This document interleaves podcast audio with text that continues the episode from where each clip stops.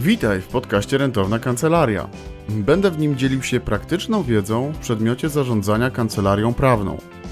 Jest to podcast prowadzony przez prawnika dla prawników. Nazywam się Piotr Chodosz i od kilku lat pomagam kancelariom prawnym być bardziej efektywnym na rynku usług prawnych. Znam z osobistego doświadczenia problemy branży prawnej. Potrafię rozmawiać z różnymi typami prawników na różnym stadium rozwoju ich biznesu. W praktyce znajduję nieoczywiste rozwiązania ich problemów. Szkolę, konsultuję i wdrażam programy do zarządzania kancelarią. Trafiają do mnie małe i średnie kancelarie szukające pomocy w zakresie rentowności. Dobrze znam narzędzia LegalTech i chętnie pomagam przy wyborze i wdrożeniu odpowiednich rozwiązań. Rentowna kancelaria powstała po to, aby chronić Cię przed błędnymi decyzjami.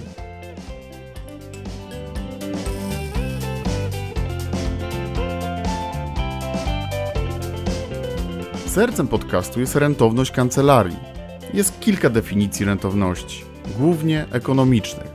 Ta, z którą ja się utożsamiam, to pozytywny wynik dochodowości kancelarii, który jest konsekwencją kompromisu pomiędzy inwestycjami w zasoby biznesu a stawianymi celami dla kancelarii z uwzględnieniem życia prywatnego. Jeśli chcesz dowiedzieć się, jak zwiększać rentowność kancelarii, to zapraszam Cię do odsłuchania tego podcastu.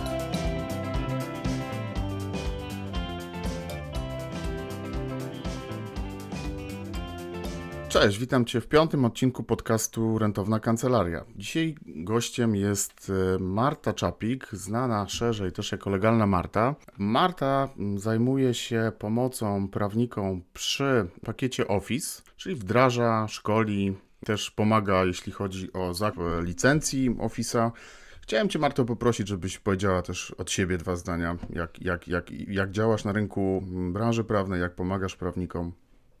Cześć Piotr, bardzo dziękuję za, za zaproszenie, jest mi bardzo miło. Tym bardziej, że mogę mówić tutaj do grupy, z którą tak naprawdę na co dzień współpracuję. Nie tylko z prawnikami, ale głównie e, no, tych prawników jest u mnie sporo też. Może przez tą markę Legalna Marta tak to spójnie działa tutaj z tą branżą. E, ja na co dzień zajmuję się właśnie szkoleniami z zakresu Office 365, technologii, ale też robię takie e, całościowe projekty od doradztwa, konsultacji w zakresie Office 365, czyli od tego, jak kupić licencję, od czego w ogóle zacząć, poprzez jakby audyt takiej całej organizacji, z czego korzysta, jakie ma wdrożone procesy u siebie, jak wymieniają się plikami pracownicy, także każdy proces po procesie przechodzimy w taki sposób, żeby dojść do szkolenia i maksymalnie wykorzystać to, za co tak naprawdę już płacimy, czyli właśnie na przykład za technologię Office 365. Mhm. Ja naturalnie też dziękuję Ci za przyjęcie zaproszenia do, do tego odcinka e, i może przejdźmy, przejdźmy od razu do, do rzeczy, czyli powiedz proszę, z czym najczęściej zgłaszają się do Ciebie kancelarie, prawnicy? Jaki jest powód, że decydują się zainteresować Office 365? Są dwa scenariusze. Pierwszy to jest właśnie próbujemy wejść w technologię Microsoft i nie wiemy od czego zacząć, albo kupiliśmy licencję, ale w sumie nie wiemy co tam jest, chcemy się tego nauczyć. I to jest najlepszy scenariusz, czyli uczymy się krok po kroku od samego początku.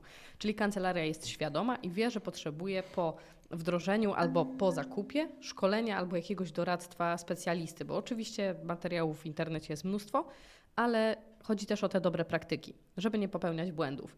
A drugi scenariusz to jest właśnie a propos tego popełniania błędów. Mm, wychodzi taka sytuacja, że już mamy Office 365, czyli na przykład do początku pandemii kupiliśmy Office 365, żeby mieć Teamsy i korzystamy tak naprawdę, można powiedzieć, na czuja. Nikt nam nie powiedział jak, ale coś klikamy i jakoś to działa. I nagle po roku, dwóch, tak naprawdę już prawie dwa lata, będziemy mieli, jak pracujemy na tym narzędziu, ale mogliśmy już sobie trochę tam narobić bałaganu. Albo powstaje nam chaos. Mamy bardzo dużo miejsc z różnymi plikami i pracownicy zaczęli się gubić. I tutaj wtedy wchodzę ja i jakby sprzątam, sprzątam ten bałagan, który tam został zrobiony przez ostatni czas. Więc dwa scenariusze: albo przed wdrożeniem po zakupie, albo już jak ktoś pracuje i chce po prostu to wszystko uporządkować, bo widać, że już trochę tych błędów po drodze narobiliśmy. W kontekście podcastu Rentowna Kancelaria, ja staram się opowiadać też, można powiedzieć, trochę promować e, takie dedykowane rozwiązania i oprogramowania dla prawników. I w mojej ocenie aplikacja Microsoftu to jest często też e, konkurencja dla tych dedykowanych softów. Ponieważ w wielu miejscach te funkcjonalności się pokrywają między sobą, tak? No mam na myśli konkretnie zadania, czy prowadzenie kalendarza, czy pracę z dokumentami. E, bardzo duża część prawników rejestruje czas e, po prostu w Excelu. I proszę, powiedz, co według Ciebie powoduje, że kancelarie oglądają się też za oprogramowaniem dedykowanym dla branży prawnej? Na pewno to, że Office 365 nie jest dedykowany dla branży prawnej. To jest ogólne narzędzie, można powiedzieć, że dla każdego. To znaczy jest z tego w stanie skorzystać szkoleniowiec, freelancer, ale też duża korporacja, która zatrudnia 2,5 tysiąca pracowników. I każdy jest w stanie wyciągnąć coś dla siebie. Ale przez to, że nie jest to specyficzne rozwiązanie dedykowane dla konkretnej branży, to dlatego prawnicy rozglądają się właśnie za dedykowanym oprogramowaniem. Dlatego, że w Office 365 nie ma wszystkiego. Tak jak wspomniałeś, rejestracja czasu pracy w Excelu. Ale tak naprawdę równie dobrze taką rejestrację czasu pracy można zastąpić kartką i długopisem. Ale czy to będzie spełniało swój cel? Czyli czy jesteśmy w stanie jakoś wyciągnąć z tego wnioski, czy jesteśmy w stanie jakby dodawać sobie przypomnienia, jeżeli wykorzystałeś już tyle godzin, to zostało ci tyle godzin albo dodawać sobie właśnie jakieś alerty. Nie ma czegoś takiego w Excelu. Ewentualnie można spróbować coś uszyć dla siebie, ale wątpię, żeby mała kancelaria, na przykład taka do pięciu osób, była w stanie uszyć dla siebie jakieś rozwiązanie dedykowane albo coś napisać. Także tutaj już, jeżeli są gotowe narzędzia do tego dedykowane, które zawierają te wszystkie funkcjonalności już zaszyte, to proponuję skorzystać właśnie z tego rozwiązania, ale na przykład wspomagając się Office 365, czyli korzystając tradycyjnie na przykład z bezpiecznej poczty. Bo tutaj raczej, jeżeli chodzi o ten moduł pocztowy, będzie on współgrał e, z większością, myślę, aplikacji czy też narzędzi takich dedykowanych dla branży prawnej, będzie się to integrowało. Także może to być wspierające narzędzie, ale myślę, że nie jest w stanie wyeliminować takiego dedykowanego. Mhm. Myślę, że tak uzupełniając jeszcze to, co powiedziałaś, tutaj w, na tym Excelu będzie brakowało dwóch rzeczy. Znaczy, po pierwsze, tych sposobów i modeli rozliczeń z klientem, bo kancelarie mają czasami kilkanaście, jak nie kilkadziesiąt różnych sposobów, w jaki sposób rozliczają się z klientem. Czyli de facto te, to jest trudne do zrobienia w pakiecie, w pakiecie Office'a. I drugą rzeczą trudną do zrobienia to pewnie będzie też analityka, czyli, czyli na podstawie zapisanych danych wyciągnięcie wniosków i poprawienie czy ulepszenie sobie tego elementu związanego z lepszym i rentowniejszym wycenianiem projektów na przyszłość też na przykład, nie? Więc tutaj, no właśnie, a, a, a propos, a mm, czy jak ty widzisz sensowność dublowania tych rozwiązań? Bo już tro, troszkę o tym mówiłaś, tak? Ale, ale jeszcze dopytam i, i, i zadam... Nie, nie widzę sensu dublować rozwiązań. To znaczy, jeżeli mamy rozwiązanie dedykowane, czyli zakupiliśmy narzędzie, w którym jest e, mnóstwo modułów, które wspierają pracę prawnika, to nie ma sensu jakby tworzyć dokładnie tego samego w Office 365. Z drugiej strony, jeżeli czegoś nam brakuje w tym module, to można tego poszukać na przykład, ponieważ no, Office 365 jest rozległym narzędziem i można tam wyciągnąć e, dla siebie naprawdę sporo, ale nie ma sensu tego dublować, jeżeli mamy już jakieś e, rozwiązanie właśnie w Office 365, czyli tak jak mówiłam, poczta, bo głównie pewnie z tego będziemy korzystać, poczta, kalendarze, zadania, to nie ma też na przykład sensu kupować oddzielnego narzędzia do zarządzania swoją pocztą albo jakiejś aplikacji, w której zarządzamy kalendarzem, jeżeli to już jest. Ale takie narzędzia, tak jak mówimy, do rejestracji czasu pracy, yy, są niezbędne. I tutaj do tego w Office 365 nie ma i to trzeba, trzeba tak naprawdę szukać na zewnątrz. Na pewno jest tak, że w czasie swojej praktyki i pomocy biznesowej dla branży prawnej obserwujesz błędy, które są popełniane przez prawników w tym wycinku, jeśli idzie o pracę biurową. Jakbyś mogła podzielić się ze słuchaczami mm, tymi błędami, jakie one są, jakby, jakie one najczęściej występują, po to, żeby też ludzie, którzy słuchają tego, tego podcastu, mogli uchronić się mm, przed ich popełnianiem. Jeden z tych błędów to na pewno to, że nie posiadamy pełnej wiedzy na temat narzędzi, z których korzystamy i nie szukamy jakby wiedzy na temat narzędzi, no bo praca prawnika nie polega na tym, żeby doskonalić swoją wiedzę na temat aplikacji i technologii, tylko na tym, żeby doradzać klientom i żeby z tej technologii korzystać. Dlatego na pewno warto rozpoznać troszkę przed rozpoczęciem używania takie narzędzie, jaka jest pełna funkcjonalność, albo zapoznać się, skorzystać z jakiegoś kursu, z jakiegoś szkolenia, a jeżeli chodzi o kolejne błędy, to nawet jeżeli mamy wiedzę, mamy świadomość używania właśnie na przykład czegoś takiego jak OneDrive albo nawet jakiejś innej technologii, która służy nam do wspólnej pracy na jednym pliku, to czasami spotykam się z takim podejściem, że boimy się udostępnić link do pliku, tylko zawsze wysyłamy tę umowę w załączniku w mailu. I faktycznie robi nam się na tej skrzynce bałagan, dlatego że mamy umowa wersja pierwsza, wersja druga, wersja trzecia z 20 października, z 30 listopada i wersja moja poprawiona, mojego prawnika, mojego klienta i tych wersji jest mnóstwo. I mimo tego, że znamy możliwość udostępniania linku, to boimy się, że po drugiej stronie klient nie będzie wiedział, co z tym linkiem zrobić.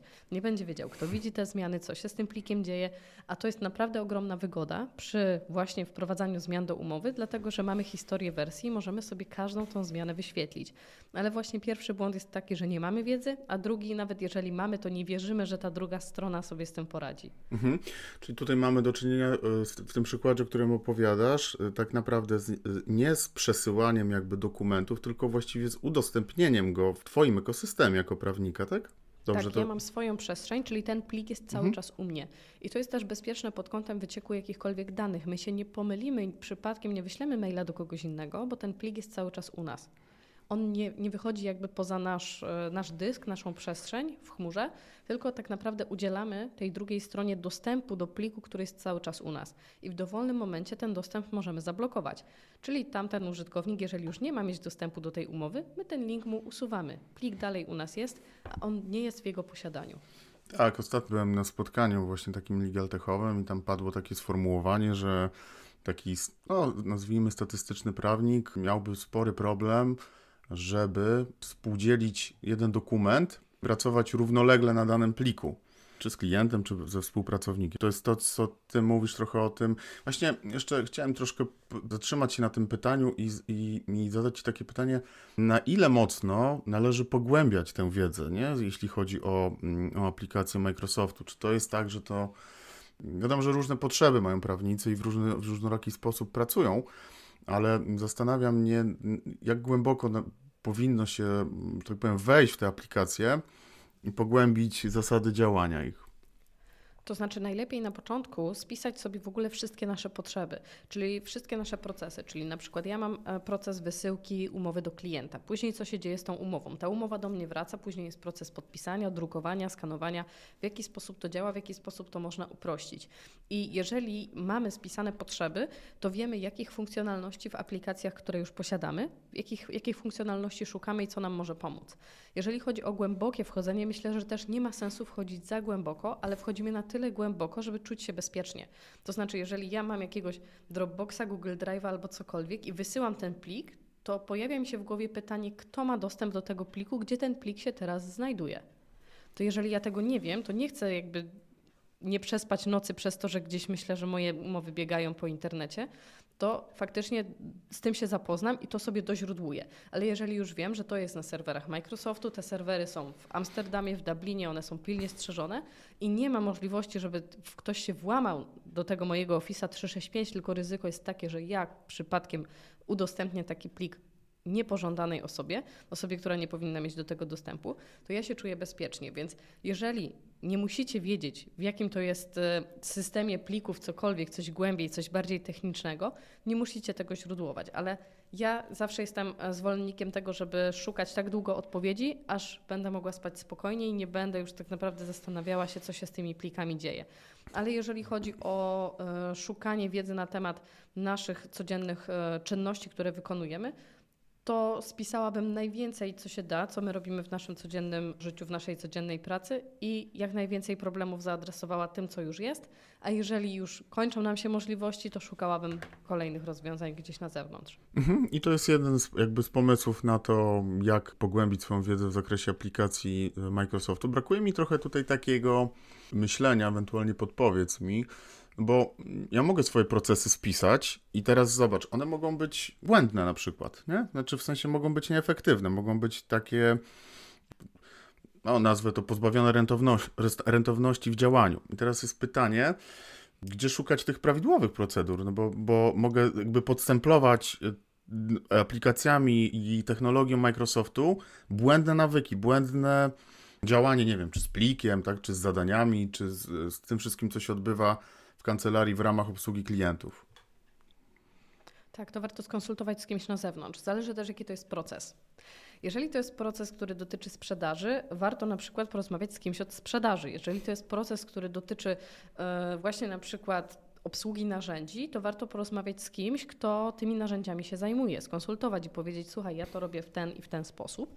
Czy, to, czy, czy w, ten, w tym kierunku powinienem iść? Faktycznie, my jesteśmy czasami zamknięci w takiej naszej bańce i okazuje się, że bez takiego spojrzenia z zewnątrz nie będziemy w stanie obiektywnie ocenić, czy my to robimy dobrze, czy źle. Bo działa, i póki działa jest ok, ale faktycznie po jakimś czasie możemy mieć z tym problem. Ja też czymś takim się zajmuję, bo przychodzę do organizacji tak naprawdę na samym początku albo w momencie, kiedy już jest jakiś problem i też przez te procesy przechodzimy. I też jestem w stanie powiedzieć, słuchajcie, ale no tutaj robicie sobie pod górkę, albo po co robić to tak, da się to zrobić łatwiej. Albo staram się też zrozumieć klienta i klient mi na przykład powie, musimy to tak robić, bo jest taki wymóg, że najpierw to musi trafić tam, musimy poczekać na akcept, potem to trafia tutaj i musi być podpis E, taki prawdziwy, fizyczny i musi to być wysłane pocztą, bo tego wymaga nasz klient. Czyli nie da się jakby tego usprawnić, ale ja to też muszę zrozumieć. Ale w każdym innym scenariuszu jesteśmy w stanie tutaj doradzić. Oczywiście, jeżeli to już nie jest mm, coś, czym ja się zajmuję, czyli właśnie na przykład jakieś kwestie dotyczące sprzedaży, czy być może jakiejś innej, mm, innej działki, którą ja już się nie zajmuję, to już wtedy jakby polecam jakiegoś innego konsultanta.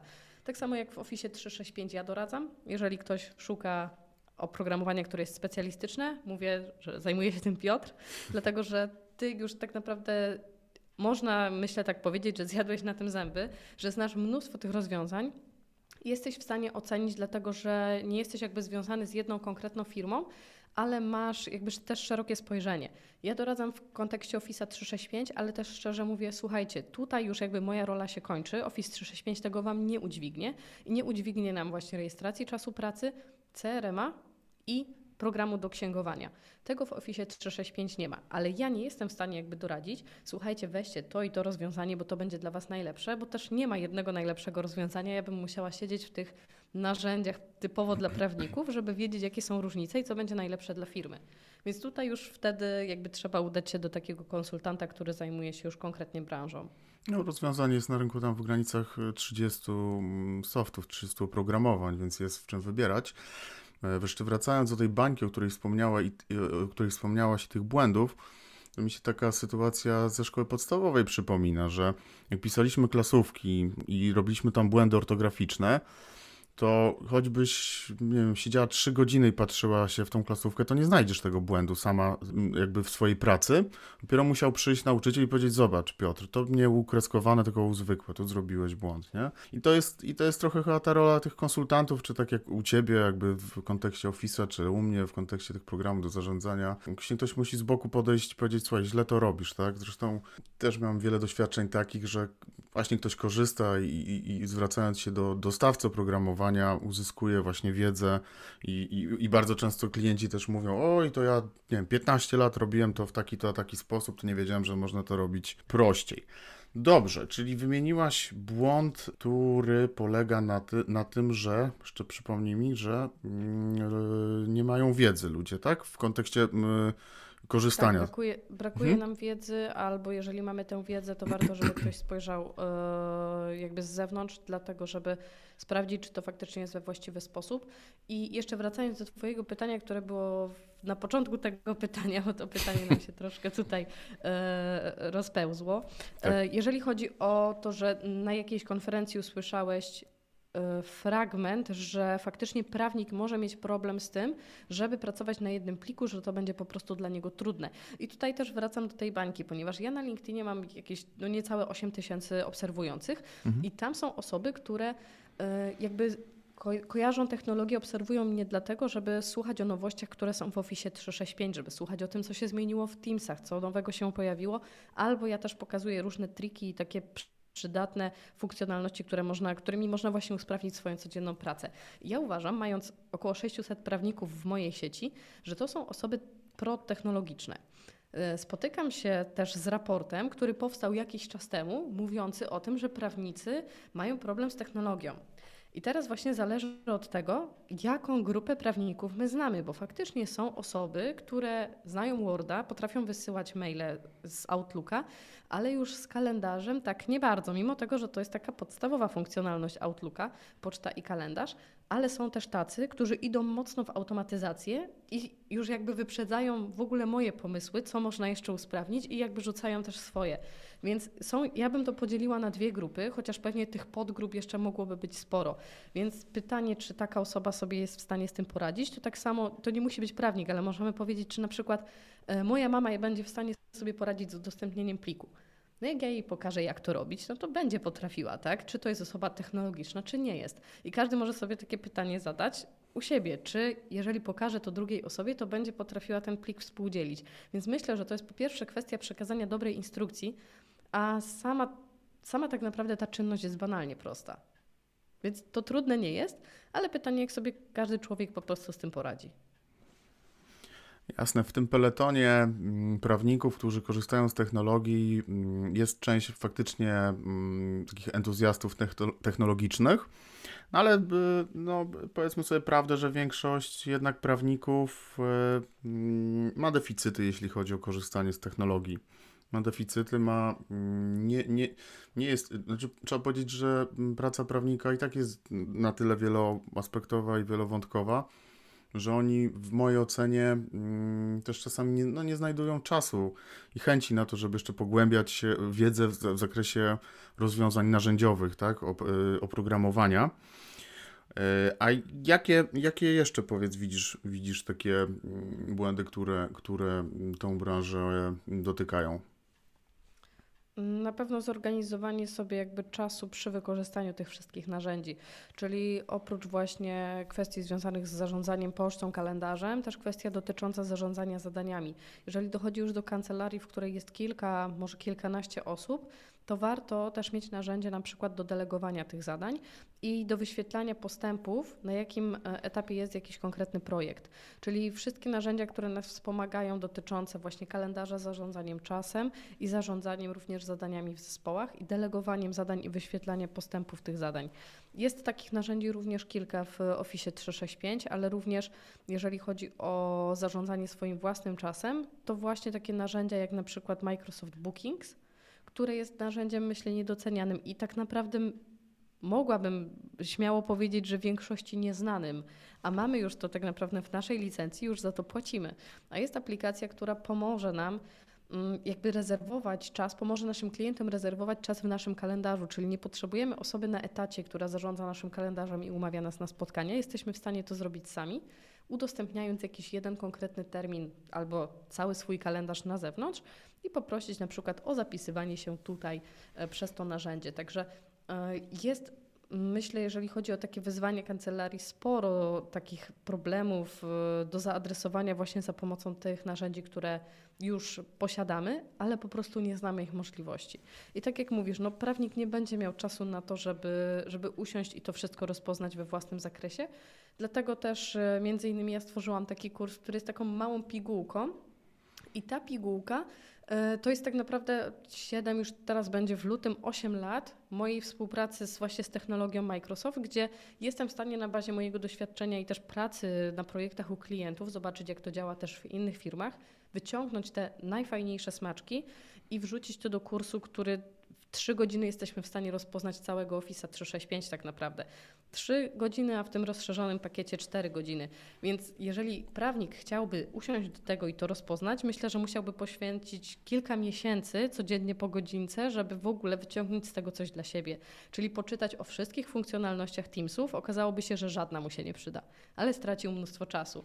Poczytać na przykład o tym, co to jest Microsoft Planner, bo to jest właśnie system do zarządzania zadaniami, ale okaże się, że no okej, okay, jak my pracujemy we dwójkę, to ten planer jest trochę bez sensu, bo jest jakby przerost formy nad treścią. Skorzystajmy z Microsoft To Do, czyli po prostu zadania, które sobie przydzielamy na jednej liście.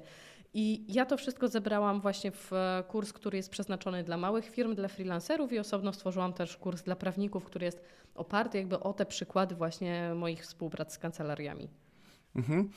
Ja właśnie widziałem ten kurs i to, to jest y, o tyle ciekawa rzecz, że on jest jakby stricte mm, skierowany do prawników i do branży prawnej. Myślę, że tutaj słuchacze, ci, którzy będą chcieli się zainteresować, to szczerze polecam, żeby, żeby, żeby, żeby skorzystać. A powiedz taką, tak, jeszcze, jeszcze wracając do tego Bookings, bo mm, też chciałem Ciebie właśnie zapytać o aplikacje, które mm, są nieoczywiste dla prawników i których oni, no bo powiedzmy sobie tak, Word, Excel, Outlook, to wszyscy znamy, tak? To, to, Mhm. to, to jest jakby w miarę szeroko, mm, rozpowszech... w miarę szeroko są rozpowszechnione stosowanie tych aplikacji. Ale Bookings to dla mnie, tak jak Ciebie słucham, może być ciekawe rozwiązanie na przykład dla kancelarii, którzy, któ- w których klienci narzekają na to, że nie mogą się dodzwonić do prawnika, bo to jest, do, do, to z tym się spotykam, yy, z takimi opiniami, także nie mogę się, tak, nie mogę się skontaktować z prawnikiem, więc to może być takie proste narzędzie do tego, żeby umówić się po prostu, tak, za, za pomocą mm, takiego Bookings, y, na, na, czy na rozmowę, czy na jakąś tam powiedzmy sobie mm, konsultację mm, w czasie prowadzonej sprawy przez prawnika. Natomiast powiedz mi teraz tak, braćmy sobie, że prowadzę pięcioosobową kancelarię, no i chciałbym pogłębić, tak, czyli chciałbym poznać mocniej te, te narzędzia i rozwiązania Microsoftu. Mogę skorzystać z Twojego kursu, czyli mogę sobie tam powiedzmy zakupić ten kurs i przejść go ucząc się podstaw i, i, i pogłębiając wiedzę w zakresie tak kilku tam, ki, kilku, kilku podstawowych aplikacji. Natomiast powiedz, y, jakie są inne sposoby, jakie kroki powinienem podjąć, jak właściwie, ile powinienem założyć, że ile zajmie mi czasu przyswojenie wiedzy. Jakbyś, jakbyś mogła z doświadczenia powiedzieć, jak to, jak to z kancelariami wyglądało. To znaczy najlepiej byłoby najpierw rozpocząć pracę wewnątrz kancelarii, jeszcze nie zatrudniając kogoś, ani nie prosząc o pomoc ze względu na to, że to musimy sami jakby przetrawić u siebie. Właśnie tak jak mówiłam, rozpisać sobie wszystkie procesy, procedury, ale też wypisać sobie wszystkie aplikacje, z których korzystamy. Dlatego, że my możemy zobaczyć później w kursie, jak to działa, ale najpierw najlepiej zrobić sobie właśnie taką analizę wewnątrz. Jeżeli my już korzystamy na przykład z Zooma, jeżeli korzystamy już z Google Drive'a, jeżeli korzystamy jeszcze z jakiejś aplikacji, na przykład Calendly, chyba jest też coś takiego, właśnie do umawiania spotkań i mamy kilka czy kilkanaście aplikacji, za każdą płacimy 5 dolarów na przykład miesięcznie, czy tam jakieś właśnie mówimy drobne opłaty, ale wyjdzie nam na przykład kilkadziesiąt albo na przykład, nie wiem, 150 zł miesięcznie. Okazuje się, że mamy w tej kwocie tak naprawdę miesięcznie kosztuje Microsoft, ten Microsoft 365, ten najtańszy, około 25 zł miesięcznie, więc to jest tak naprawdę no mało, a mamy tam wszystko w środku. Więc też musimy sobie spisać to wszystko, z czego my już teraz korzystamy, do czego to wykorzystujemy i zadać sobie pytanie, czy te narzędzia są dla nas niezbędne. Czy na przykład musimy korzystać z tego narzędzia, bo z tego korzystają nasi klienci. I bardzo często tak jest z pakietem Office, tak? Moglibyśmy sobie tworzyć na przykład w doksach googlowych e, wszystkie dokumenty, no ale klienci korzystają z Worda, więc będziemy umowy tworzyli w Wordzie, tak żeby się wszystko nie rozjechało. I dlatego korzystamy z pakietu Office. Nie przez to, że my go bardzo lubimy, ale raczej po prostu musimy się dostosować z tymi dokumentami do jakichś ogólnopanujących norm i, i do wykorzystywanych standardów też prze, przeważnie w wielu urzędach. I zbierając właśnie te wszystkie informacje o naszej organizacji, musimy też porozmawiać z pracownikami. Czyli zadać sobie pytanie sobie i, i pracownikom, co Wam najbardziej przeszkadza, co Wam utrudnia, co Wam sprawia najwięcej problemów podczas codziennej pracy, czego Wam brakuje, jakich narzędzi, e, co by Wam pomogło. I po takiej rozmowie możemy wtedy iść do konsultanta i zapytać się: Słuchaj, mamy takie potrzeby, takie problemy, nasi, naszym pracownikom przeszkadza to, czy, czy Office 365 nam w ogóle pomoże, jeżeli w ogóle chodzi o Office 365. Bo tak naprawdę można z tym przyjść do Ciebie i się zapytać, czy te wszystkie problemy jest nam w stanie jakieś narzędzie dedykowane dla prawników zaadresować. I pytanie też, w jakim kierunku idziemy, ale dla mnie też najważniejsze jest zawsze to, nie żeby iść w kierunku na przykład Microsoftu, mimo tego, że jestem mocno z nimi związana, ale żeby iść w kierunku jednego ekosystemu. I zawsze o tym mówię. Jeżeli wybraliśmy Google'a, to miejmy już tę pocztę, te dokumenty, Google Drive'a i róbmy te e, spotkania na Meetsie. To jest chyba Google Meet. Google Meet, tak. Tak, i, i te wszystkie rozwiązania z, e, jakby w, w jednym ekosystemie będą się ze sobą integrowały. I właśnie najważniejsza jest ta integracja. Jeżeli będziemy korzystali właśnie z jakiegoś e, narzędzia do zarządzania kancelarią, to też, żeby to się integrowało z naszym Googlem.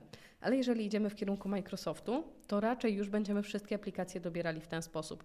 Więc od tego najlepiej zacząć, żeby zrobić sobie taką, takie, wewnętrzne, takie wewnętrzne rozeznanie u siebie, co my mamy, czego my potrzebujemy. Później konsultacja, jakby zakup tego rozwiązania, jeżeli go jeszcze nie mamy, i dopiero później szkolenie, czyli już jakby dopasowanie konkretnych funkcjonalności pod nasze potrzeby. Jeżeli my wcześniej nie będziemy tych potrzeb znali, to obejrzymy sobie to szkolenie i powiemy, no fajne. No i co dalej? Mhm. Czyli samo, mm, czy samo szkolenie nie wystarczy w takim razie?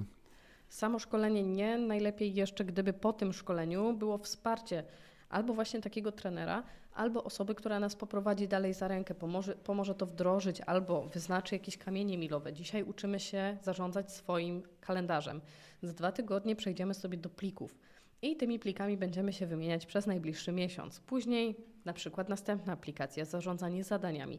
To też w zależności od tego, jaki jest poziom zaawansowania, ale nigdy nie robimy takiej rewolucji. Ja zawsze jestem przeciwnikiem robienia rewolucji, czyli wszystko mm, trzeba usunąć. Nie korzystamy już od dzisiaj na przykład z WhatsAppa, wyrzucamy wszystkie aplikacje, wszystkie komunikatory, korzystamy z Teamsów.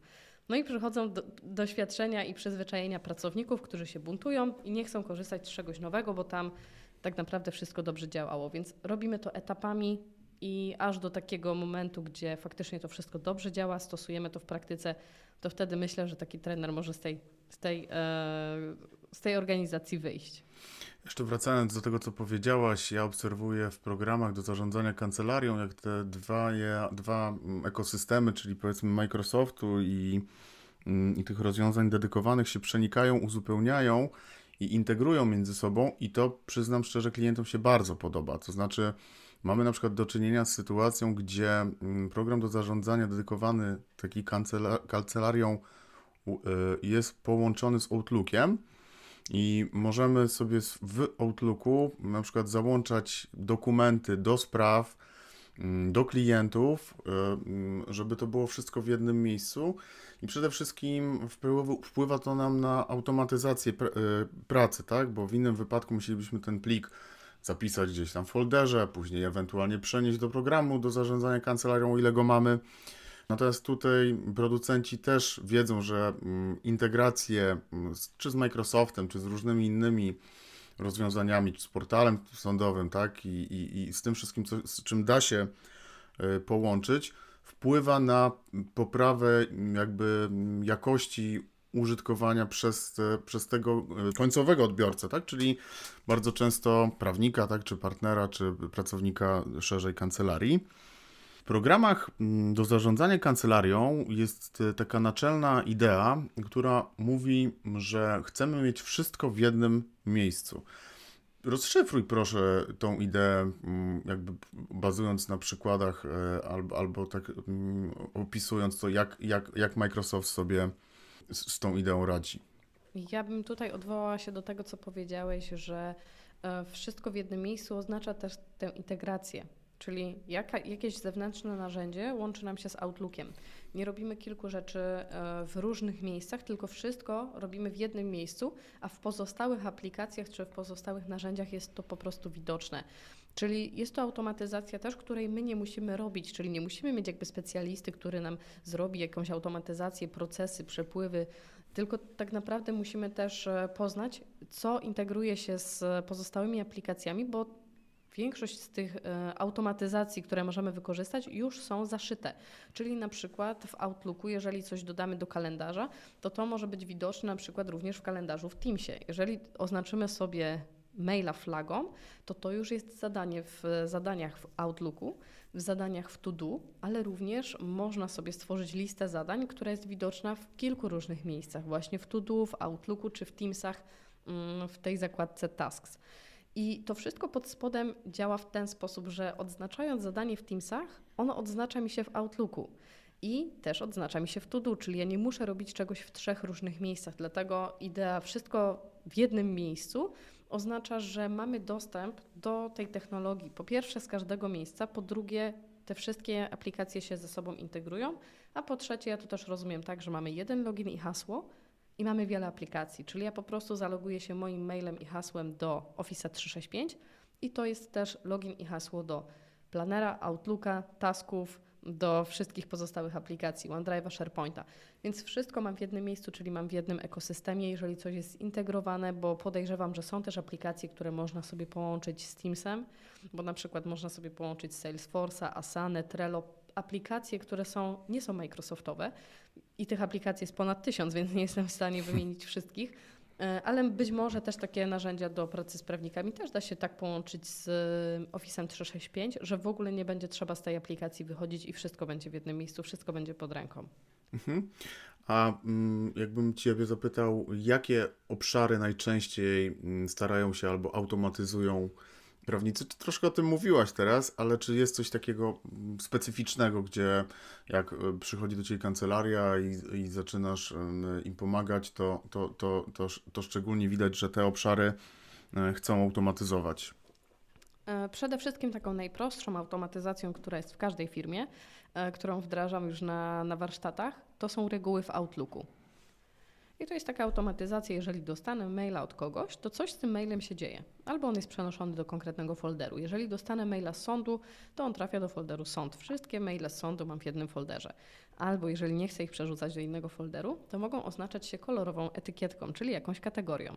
Wszystkie maile z sądu mają kategorię czerwoną sąd. Ja sobie później wszystko mogę wyfiltrować po kategoriach sąd.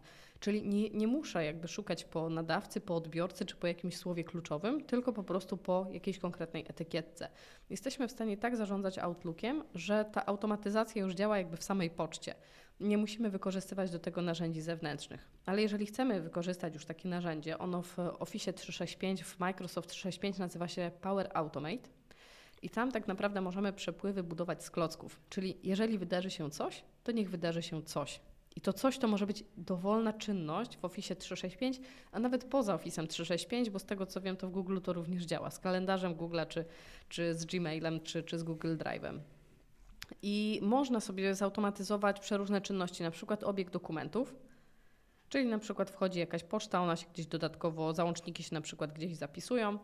E, Można też zrobić akceptację wieloetapową, czyli na przykład cały obieg dokumentów z akceptacją, że najpierw przed wysłaniem na przykład oferty do klienta musi być ona zaakceptowana przez naszego przełożonego.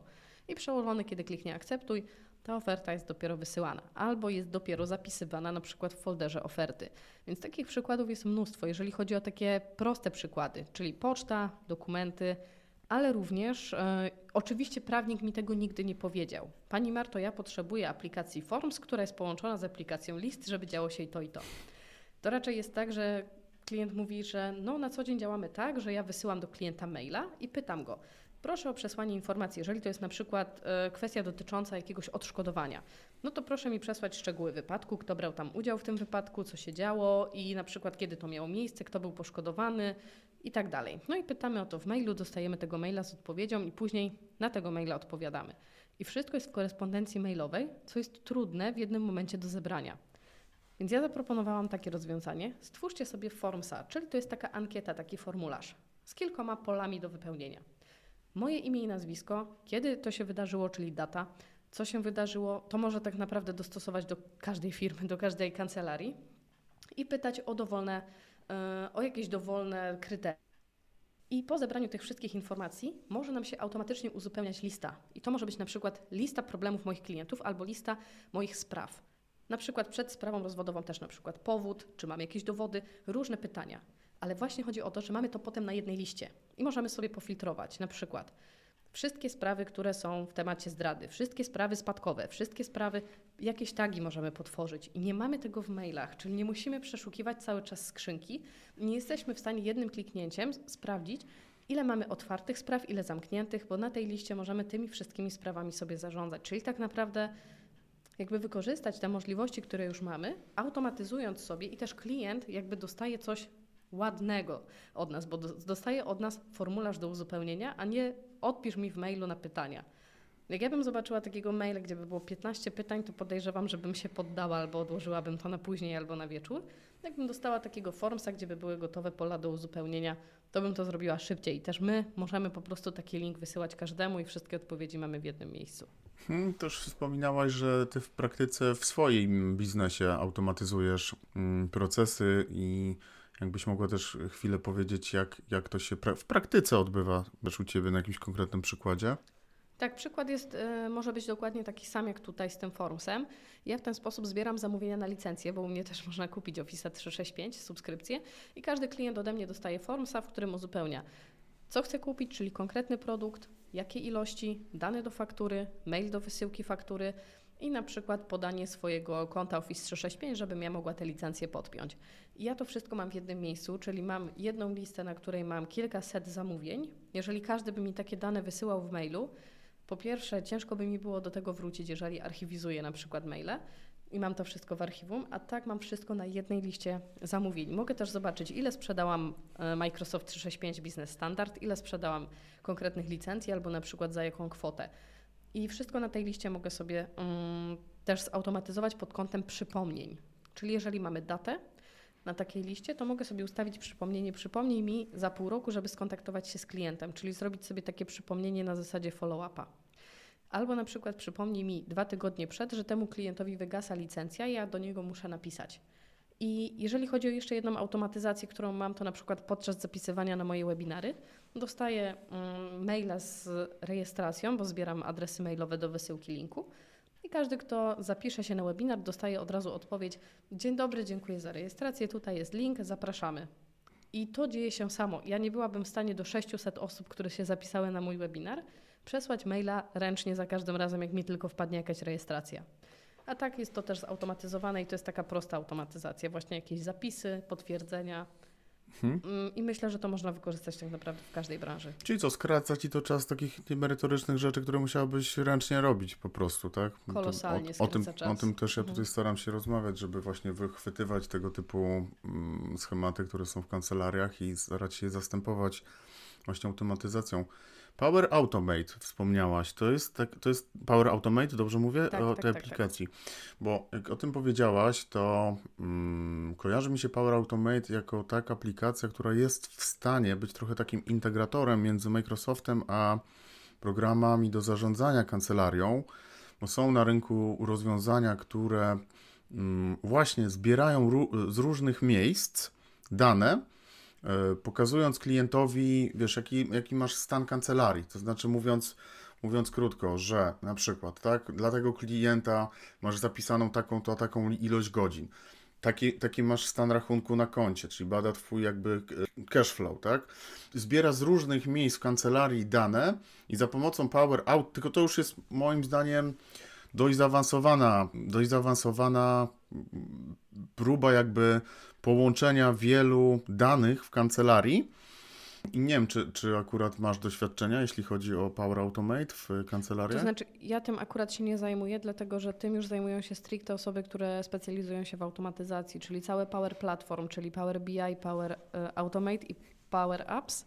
To są e, aplikacje, które to już jest tak naprawdę taki wyższy level. Ja pracuję Dokładnie. właśnie z użytkownikami, którzy są nie chcę powiedzieć, że są zieloni, ale no trochę tak. To znaczy nie mają tych wszystkich informacji i zaczynamy od zera. Zawsze na samym początku szkolenia, jeżeli prezes na przykład zleca szkolenie, ja widzę się pierwszy raz z użytkownikami, to oni mówią, a będzie trudno, a ja mówię, no nie będzie trudno, bo lecimy od początku, czyli tak jakbyście w ogóle nigdy nie widzieli Outlooka, zaczynamy od samego początku. I wszystko jest takim prostym językiem, takim zrozumiałym. Jeżeli chodzi o Power Automate, to już zazwyczaj jest IT, zazwyczaj są osoby techniczne, są to osoby, które jakby specjalizują się też w, w tej automatyzacji procesów, jakby w jakichś innych narzędziach, ale one to na co dzień robią. To, to szkolenie z Power Automate nie jest dla takiego pracownika biurowego. Też dlatego, że taki przepływ wystarczy zrobić raz i on po prostu działa, więc też warto coś takiego zlecić. Słuchaj, potrzebuję takiego i takiego przepływu, żeby to się działo samo i po prostu przyjdzie jakaś osoba, to zrobi Oczywiście też to nie jest tak, że ona to wyklika w 10 minut, tylko pewnie też będzie potrzebowała zadać kilka pytań e, i, i w oparciu o jakby potrzeby organizacji coś takiego stworzyć, ale to też wystarczy stworzyć tylko raz i to po prostu w tle będzie działało. To może działać nawet przez lata, więc no nie trzeba tego umieć, ale trzeba wiedzieć, że takie możliwości są. Dobrze, a powiedz, bo spora część kancelarii w Polsce, zarówno tych radcowskich, jak i adwokackich czy mieszanych, zachowuje swoje dane na własnych serwerach, mhm. szczególnie adwokaci, ponieważ to jest bardzo, i to jest spora, spory, spory, spory odsetek kancelarii, które, które bo, z jednej strony boją się wyprowadzać dane na zewnątrz, tak to nazwijmy, czyli trzymają to we własnej infrastrukturze, mm, i powiedz, jak, jak ty byś powiedziała, jeśli chodzi o to, czy trzymać dane w kancelarii w środku, czy trzymać też w chmurze? Ja nigdy nie mówię, że jedynym słusznym rozwiązaniem jest chmura. Dlatego odpowiemy sobie sami na to pytanie, każdy, każdy, każdy u siebie we własnym zakresie. E, zastanówmy się, co jest bezpieczniejsze.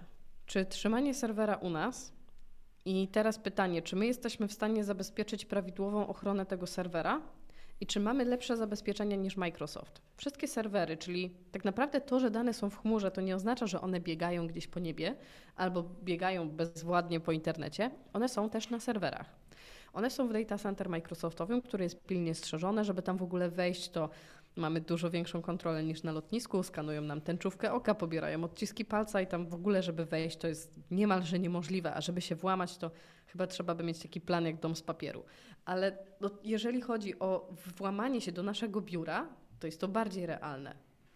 Tym bardziej, jeżeli mamy na przykład jakąś panią na sekretariacie, to tutaj też wchodzi w grę na przykład jakaś socjotechnika, czyli wchodzi ktoś, mówi, że jest monterem internetu, pani go wpuszcza do serwerowni, takie sytuacje się zdarzają i ktoś już tam się podpina pendrive'em i ma wszystkie dane. Jeżeli chodzi o włamanie do Office 365, jeżeli będziemy my bezpiecznie te pliki udostępniać z tej chmury, to my będziemy bezpieczni. I tutaj zawsze też porównuję to do tego, jakbyśmy zgubili kartę kredytową i napisali na niej PIN markerem niezmywalnym, to jeżeli zgubimy tę kartę i ktoś wypłaci wszystkie pieniądze z naszego konta, to my nie będziemy oskarżać banku, że miał złe zabezpieczenia. Nie pójdziemy na przykład do oddziału i powiemy: Słuchajcie, macie złe zabezpieczenia, bo mi pieniądze ukradli. Bo oni wejdą do systemu i zobaczą, nikt nie złamał żadnego zabezpieczenia. Ktoś po prostu uzyskał dostęp. Więc jeżeli my udostępnimy na przykład hasło do naszego Office 365 albo udostępnimy komuś nasz plik, link do naszego pliku, który jest bez hasła, to tak naprawdę udzieliliśmy mu dostępu. I to nie jest, to jest wyciek danych, ale to nie jest jakby włamanie. Czyli Microsoft jest bezpieczny, ale jeżeli my będziemy zachowywali się w sieci nieodpowiedzialnie, to możemy faktycznie, może dojść do jakiejś tragedii, ale to samo dotyczy naszych danych. I też dodatkowo, jeżeli na przykład dojdzie do jakiegoś spalenia, wybuchu, zalania, to nasz serwer w naszej piwnicy jest na to narażony i też moglibyśmy jakby sprawić, że będzie to bezpieczne, dlatego że mamy w dwóch różnych lokalizacjach dwa serwery, które działają na takiej zasadzie, że wymieniają się wzajemnie danymi, ale to jest też dużo wyższy koszt. I kiedyś wszystkie rozwiązania serwerowe, czyli właśnie wysokiej klasy poczta, hosting pocztowy właśnie na takim rozwiązaniu jak Exchange, który jest w Office 365. My stawialiśmy kiedyś u siebie właśnie na serwerach, czyli mieliśmy serwer, na nim musiał być system, na przykład Windows Server, do tego musiał być właśnie na przykład Exchange, czyli ta poczta, która jest też serwerem pocztowym. Dodatkowo musieliśmy mieć na przykład SharePointa, ale pod tym SharePointem musiał być SQL. I teraz pojawiło się bardzo dużo takich technicznych zagadnień, ale chodzi o to, że cała ta infrastruktura razem ze sprzętem, bo tutaj jeszcze trzeba tę maszynę kupić, zapewnić prąd, czyli e, musimy to postawić w takim miejscu, gdzie faktycznie nie będzie problemów z zasilaniem.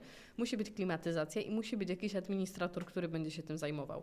To są koszty czasami rzędów setek tysięcy złotych, a dzisiaj w ramach drobnej opłaty, bo tak jak już wspomniałam, nawet te 25 czy 30 złotych netto miesięcznie, możemy mieć dokładnie tę samą technologię. To jest ten sam Exchange, to jest ten sam SharePoint, tylko że z serwerami w Microsoftie. Czyli tak jakby my dzierżawimy to, nie wykorzystując naszej infrastruktury. Czyli całą odpowiedzialność spychamy na Microsoft. Wszystkie kwestie dotyczące bezpieczeństwa już tak na, naprawdę za, zaopiekował się tym Microsoft. I my możemy też wejść sobie na stronę, y, która nazywa się y, strona zaufania, Centrum Zaufania Microsoft. I tam jest wszystko dotyczące bezpieczeństwa danych, RODO i tak dalej. Także też jesteśmy w stanie na wszystko odpowiedzieć, jeżeli klient zapyta, gdzie te moje dane są, jeżeli ja do Ciebie tę umowę wyślę. To nie musimy tłumaczyć, że to jest u nas na serwerze i zapewniać go o tym, że ten serwer jest bezpieczny. Wystarczy odesłać go do strony, słuchaj, tu jest Centrum Zaufania firmy Microsoft i zobacz, jak te dane są chronione, jak one są szyfrowane, w jaki sposób są przetwarzane. Więc no to, że ja mam dane w Microsoftie, sprawia właśnie, że ja śpię spokojnie, bo ja wiem, że nikt mi się nie włamie do piwnicy, ja nie muszę postawić ochroniarza tutaj przed moją, przed moją siedzibą, tylko ja tak naprawdę mam swój komputer, który też jest dobrze zabezpieczony i za pomocą komputera dostaję się do tych moich danych. Nie muszę tego trzymać u siebie. Więc jest to na pewno bezpieczniejsze, ale tak naprawdę ja nie będę mówiła, co jest dla kogo dobre. Jeżeli ktoś uważa, że część danych w chmurze, a część y, lokalnie będzie bezpieczniejsze i to jest tak naprawdę jakby zapewnienie sobie dostępu do tych danych, nawet jak nie będę miał dostępu do internetu, bo to jest główny powód, dlaczego trzymamy dane lokalnie, bo co jeżeli nie będę miał internetu? No tak naprawdę internet jest wszędzie, można tak mhm. tak powiedzieć, a jeżeli nie będę miał dostępu do internetu, to nic nie zrobię. No nie wyślę maila, nie zrobię przelewu, nie zrobię nic. Czyli tak naprawdę jak nie mamy internetu, to jesteśmy sparaliżowani. No i co mi da ten dostęp do, do serwera plików? Hmm. co, zadam Ci to, to, pytanie, ono bardzo często się przejawia w, w, na spotkaniach z prawnikami. No, oni bardzo często pytają, czy dane, które są gromadzone, mm, powiedzmy jak kupię sobie od Ciebie, załóżmy od Ciebie licencję Microsoftu, czy, ty, czy te dane Microsoft trzyma na terenie Unii Europejskiej? To znaczy tak, e, my jesteśmy w stanie zobaczyć, jaka aplikacja przechowuje dane gdzie. Tak naprawdę główne aplikacje przechowują dane na terenie Europy, Mhm. i nie wyciekają one jakby do Stanów. Była wcześniej aplikacja, mhm. która przechowywała te dane w Stanach, mhm. ale teraz z tego, co sprawdzałam niedawno, to już to się przeniosło do Europy.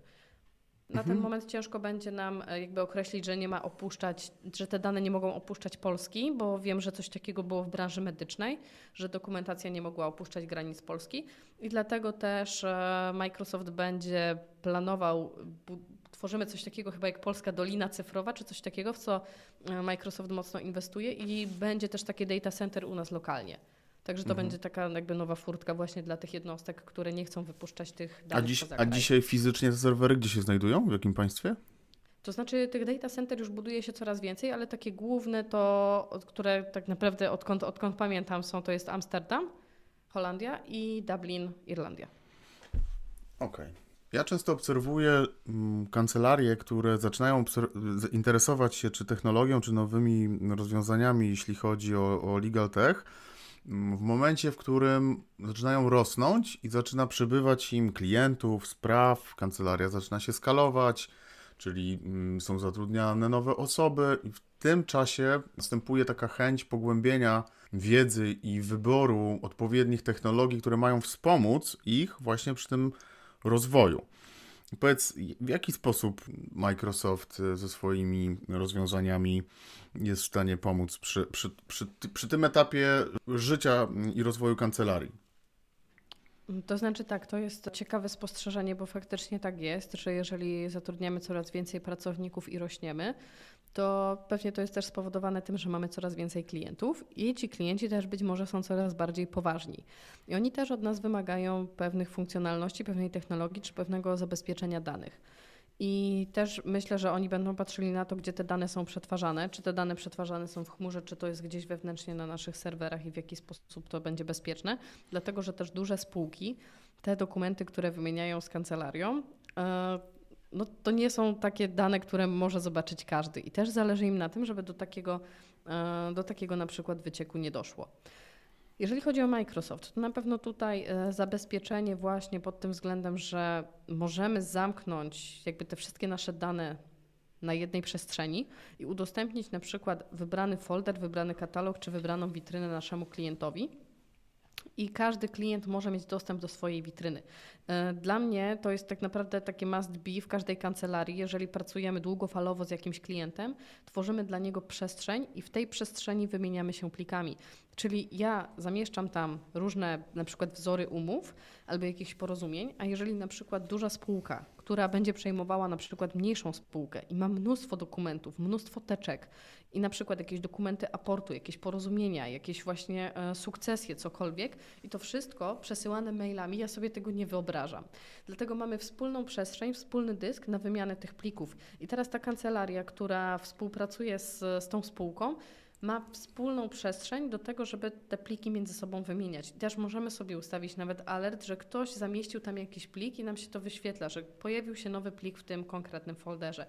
I dzięki temu to jest po pierwsze szybsze, po drugie mamy oszczędność no, czasu i też miejsca na naszej skrzynce, a oczywiście jest to też dużo bezpieczniejsze, czyli podnosi to drastycznie poziom bezpieczeństwa w naszej organizacji i też spółka czuje się bezpieczna, bo wie, że zamieszcza te pliki jakby w naszej organizacji. Albo w drugą stronę spółka może zrobić coś takiego, że udostępnia taki folder u siebie, na przykład właśnie na OneDrive i udostępnia to kancelarii. Ja robię właśnie w ten sam sposób. Udostępniam prawnikowi, z którym współpracuję, ale też udostępniam na przykład księgowemu. Nie przesyłam księgowemu faktur mailami, tylko mamy wspólny dysk, do którego on wrzuca zamknięcie miesiąca, a ja wrzucam tam moje faktury kosztowe, faktury sprzedażowe itd. Tak Także mamy po prostu wspólne przestrzenie i myślę, że to jest e, jeden z takich punktów, który no, no Microsoft dosyć pilnie strzeże i on umożliwia właśnie współpracę różnych organizacji na swojej infrastrukturze. Hmm, A klient tutaj mhm. zaznacza jeszcze, że on nie musi mieć tych licencji. Czyli nie musimy szukać klienta, który ma Office 365, żeby z nim w ten sposób współpracować. My możemy taki folder mu udostępnić, a on po prostu ma do niego dostęp za pomocą linku, on nie musi się tam logować. Mhm. Powiem tak, y, słucham tego i y, utwierdzam się w przekonaniu, że rozwiązania Microsoftu jakby y, konkurują z rozwiązaniami dla, dedykowanymi dla, mm, dla branży prawnej, ale mm, ja jestem akurat tego zdania, że no, należy mieć otwartą głowę, no i nie, między innymi też dlatego tworząc tą moją firmę, której rentowna kancelaria, nie chcę być powiązany jakby z, z jedną czy z dwoma organizacjami, tylko chcę jakby też niezależnie patrzeć na, na to, co nas otacza, żeby nie musieć opowiadać o, o konkretnych rozwiązaniach, że te są najlepsze i tak dalej, tak? Tylko móc jakby mm, obiektywnie na to spojrzeć.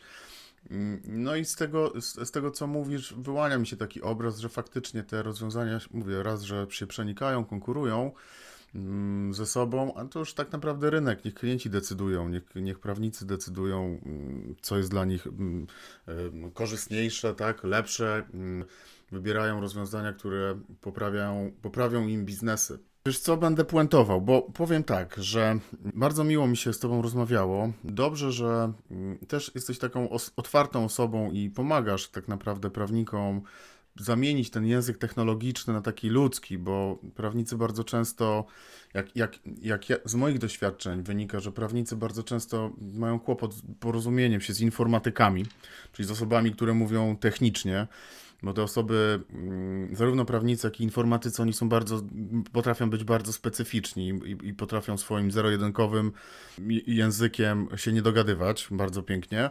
Więc myślę, że też takie osoby, trochę jak my, czyli osoby, które trochę łączą to, zarówno te dwa języki i dodając jeszcze trzeci język biznesowy, e, mhm. są w stanie wnieść wartość do, do, do biznesu czy do działalności kancelarii właśnie tym spojrzeniem, spojrzeniem, które pomaga w lepszym stopniu wykorzystywać technologię, czy jak w Twoim przypadku Microsoftu, czy jak w moim, jakichś różnych rozwiązań dedykowanych dla branży, dla branży prawnej. To ślicznie Ci dziękuję. Na pewno podlinkujemy w opisie podcastu ten Twój kurs y, dla prawników.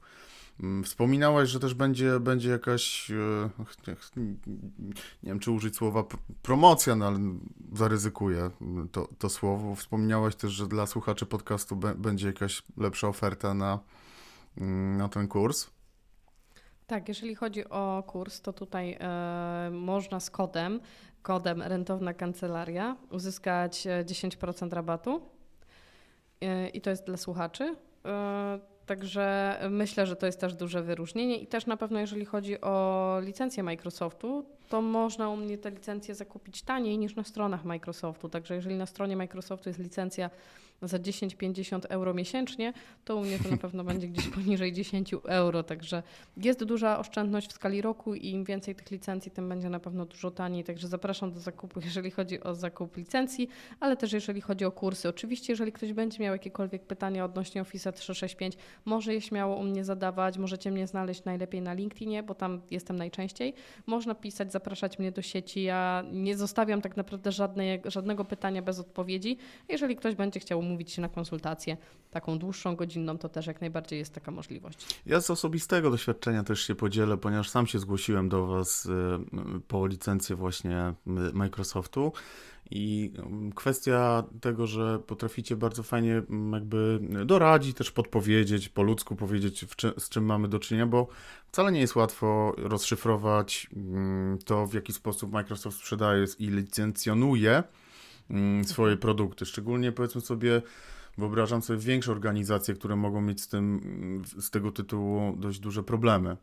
Mm, także to, to oprócz tego, że jakby sprzedajecie, to mi się wydaje, że ważniejsze też jest to, że no, tłumaczycie po prostu po ludzku, tak, jak to kupić i dlaczego wybrać tę, a, a nie inną opcję, nie? To jest też... Tak, jeżeli, to... jeżeli przyjdzie do mnie prawnik i powie na przykład, ale ja w sumie nie wiem, czy ja potrzebuję tą licencję, chciałbym zobaczyć, jak działa. Ja mówię, ok, 30 dni dostajesz na testy gratis, I co ty po tych 30 dniach zrobisz, to jest tak naprawdę twoja sprawa, twoja decyzja. Nie ma żadnego przedłużania, nie trzeba podpinać żadnej karty kredytowej. Po prostu 30 dni testujesz, potem to wygasa, podejmujesz decyzję, czy kupujesz, czy nie. Możesz mi powiedzieć nawet za pół roku, tak, dobra, jestem zdecydowany, teraz jestem gotowy, mam już budżet na to i, i mogę kupić. Także też jest możliwość przetestowania tego, do tego też zawsze zachęcam. To potwierdzam, bo też przechodziłem właśnie taką, taką drogę tego testu. No dobrze, Marto, to co? Ślicznie bardzo Ci dziękuję za poświęcony czas i za to, że podzieliłaś się, myślę, taką praktyczną i merytoryczną wiedzą, którą mam nadzieję zainspiruje słuchaczy do tego, żeby mm, zainteresować się technologią Microsoftu. W mojej ocenie ta technologia jest taką podstawą chyba do tego, żeby mm, chcąc się rozwijać w zakresie stosowania rozwiązań legal techowych, no to to jest takie must have, który każdy, każda kancelaria czy każdy prawnik powinien mieć, mm, powinien mieć wiedzę na, o, o, o aplikacjach podstawowych y, Microsoftu, no bo jakby pff, alternatywy mm, nie, nie, bardzo, nie bardzo mamy chyba, chyba że się mylę, bo tak, to też mi się tak wydaje, że w przyszłości ten, kto w chmurę nie wszedł, po prostu wypadnie z rynku. Zostanie wyparty przez te e, kancelarie, przez te firmy, które e, w tę technologię poszły Dlatego też, że trzeba za tą technologią nadążać. Im później w nią wejdziemy, tym gorzej, tym będzie nam po prostu trudniej. Bo technologia się tak rozwija, że ja siedząc w tej, tej technologii Microsoftu, ciężko jest nadążać w ogóle za tymi nowościami, co się zmienia w tych aplikacjach, co pojawia się nowego. Yy, mamy teraz jakieś nowe aplikacje, Microsoft Viva, tak naprawdę pewnie jeszcze niewielu z nas wie w ogóle do czego to przykleić, ale za chwilę pewnie każdy będzie z tego korzystał. Także yy, w momencie, kiedy nie znamy tych podstawowych rozwiązań, a będziemy chcieli skorzystać z tych bardziej zaawansowanych, będziemy mieli mieli więcej wiedzy do przyswojenia i będzie to dla nas trudniejsze. Także najlepiej jest teraz małymi kroczkami, tak żeby później po prostu było łatwiej. Mhm. Ale wiesz co, ja powiem Ci tak, ja obserwuję też sporą część biznesów, które jakby są sceptyczne do technologii i mocno jej nie wykorzystują, a też potrafią się dosyć fajnie rozwijać, bo y, jakby swój ten potencjał czerpią troszeczkę z innych źródeł, tak? I technologia jest jakby tak przy okazji y, i Mm, tak trochę jakby y, mówię to y, y, jakby w kontrze do tego, co ty mówisz, bo, mhm. Mm, bo część prawników też świetnie sobie radzi bez technologii i, i, i, i, i nie, nie, musi korzystać jakby, tak, czy z rozwiązań Microsoftu, czy jakichkolwiek innych. I co ty byś na to powiedziała? Bo powiedziałaś, że okej, okay, że mm, powinniśmy jakby teraz, jeśli ktoś nie ma do czynienia z technologią, jej używać i tak dalej, ale czy Mm, uważasz, że mm, jeśli ktoś sobie odpuści ten temat po prostu i będzie działał tak, jak działa, to w dłuższej perspektywie czasu, czy w krótszej, tak, to już do, do Twojej oceny, mm, ma szansę na powodzenie, na sukces, na rozwój, nazwijmy, nazwijmy to tak? To znaczy, to też zależy, bo jeżeli mówimy o takich, którzy nie potrzebują tego i sobie radzą, Czyli na przykład e, jest agent ubezpieczeniowy, który jest w małej miejscowości, załóżmy takiej do 30 tysięcy mieszkańców od 20 lat w jednym, e, w jednym boksie. On nie potrzebuje nawet, no dobra, maila potrzebuje, ale on nie potrzebuje żadnych narzędzi, bo tam po prostu zawsze wszyscy do niego przyjdą i każdy wie, że idziecie do tego pana, e, mhm. pana Stasia, pana Łukasza czy jakiegokolwiek innego pana. Każdy zna jego imię, wie gdzie pójść i każdy pójdzie tam ubezpieczyć się, ubezpieczyć samochód, ubezpieczyć dom i wszystko. I po co mu technologia? On tam będzie i zawsze był i no chyba, że wydarzy się coś takiego właśnie jak lockdown i pana Stasia zamkną. Mhm. I już nikt nie będzie wiedział, jak pana Stasia znaleźć, bo on nie ma strony internetowej, bo on nie ma żadnej wizytówki na Google. No więc mogą być po prostu takie jakby krytyczne już sytuacje, że faktycznie sobie nie poradzimy. Ale jeżeli ktoś ma w ten sposób ustawiony biznes i to działa, to ja nie namawiam, że ty musisz być w chmurze, bo ja bym w życiu temu panu nie powiedziała, żeby on kupił sobie Office 365, bo jest mu niezbędny. Bo ja widzę, jak to działa, wszyscy wiedzą, gdzie go znaleźć i jemu to idzie. Mhm. No powiem Ci, że takich panów Stasiów wśród grona prawników jest trochę. No są, są kancelarie, są prawnicy, którzy nie mają na przykład maila też, nie? Tu jest moje zdziwienie, bo słuchacze tego nie widzą. Tu, Ale tak. maila to trzeba mieć tak naprawdę teraz do wszystkiego, nawet do założenia jakiegokolwiek konta. Nawet, no jeżeli mamy konto w banku, to też chyba musimy mieć maila. Nie, ja tylko, wiesz, dlatego zapytałem, bo lubię, bo nie lubię takich kategorycznych stwierdzeń, nie, że tylko chmura, a podczas gdy, wiesz, na rynku usług prawnych 40, w mojej ocenie, 40% kancelarii jest na rozwiązaniach serwerowych. No i ktoś y, y, opowiada, że tylko li i wyłącznie chmura, nie? nie dając sobie jakby takiej refleksji, żeby poznać jakby skąd bierze się u prawników to, że oni nie chcą tej chmury, nie? I Mhm. nie oceni- jakby mm, ja bym tego nie oceniał, nie, nie, nie chciałbym tego oceniać, nie? Albo mówić, że o, tylko i wyłącznie chmura. Oczywiście możemy wskazywać na te korzyści, zalety i przyszłość i tak dalej. Lockdown tak by też pokazuje to, że ci, którzy wcześniej zainwestowali właśnie w rozwiązania technologiczne, yy, bardzo yy, fajnie sobie po tym mm, poradzili sobie z, z, z, tym, z, tym, z tym lockdownem. No ale też y, nie, nie uważam, żeby prawidłową była teza, że tylko li i wyłącznie chmura, no bo to jest jakby to, odpowiedź na to pytanie jest zawsze ta, mm, ta klasyczny, klasyczna w kons konsultingu, czyli to zależy jakby, nie? Też. Tak, Dla takiego dlatego pana- powiedziałam o tych, o tych serwerowniach, że są serwerownie u nas i są te chmurowe. Nie mówię, co macie wybrać, ale powiedziałam po prostu, jakie są zalety, bo też Tak. boimy się tej chmury, bo nie wiemy, że ona jest taka bezpieczna, ale też to nie jest jedyne słuszne rozwiązanie, no bo jeżeli nie mamy potrzeby trzymania tam tych danych i Tak. mamy ten serwer, za który już zapłaciliśmy i on jeszcze trochę pożyje, to niech żyje. Dokładnie, niech żyje. Dobrze, słuchaj Marta, dzięki w takim razie za rozmowę. Widzimy się na LinkedInie. No i co? Muszę jakoś zakończyć. No to w takim razie do usłyszenia. Do usłyszenia, dziękuję. Cześć, hej.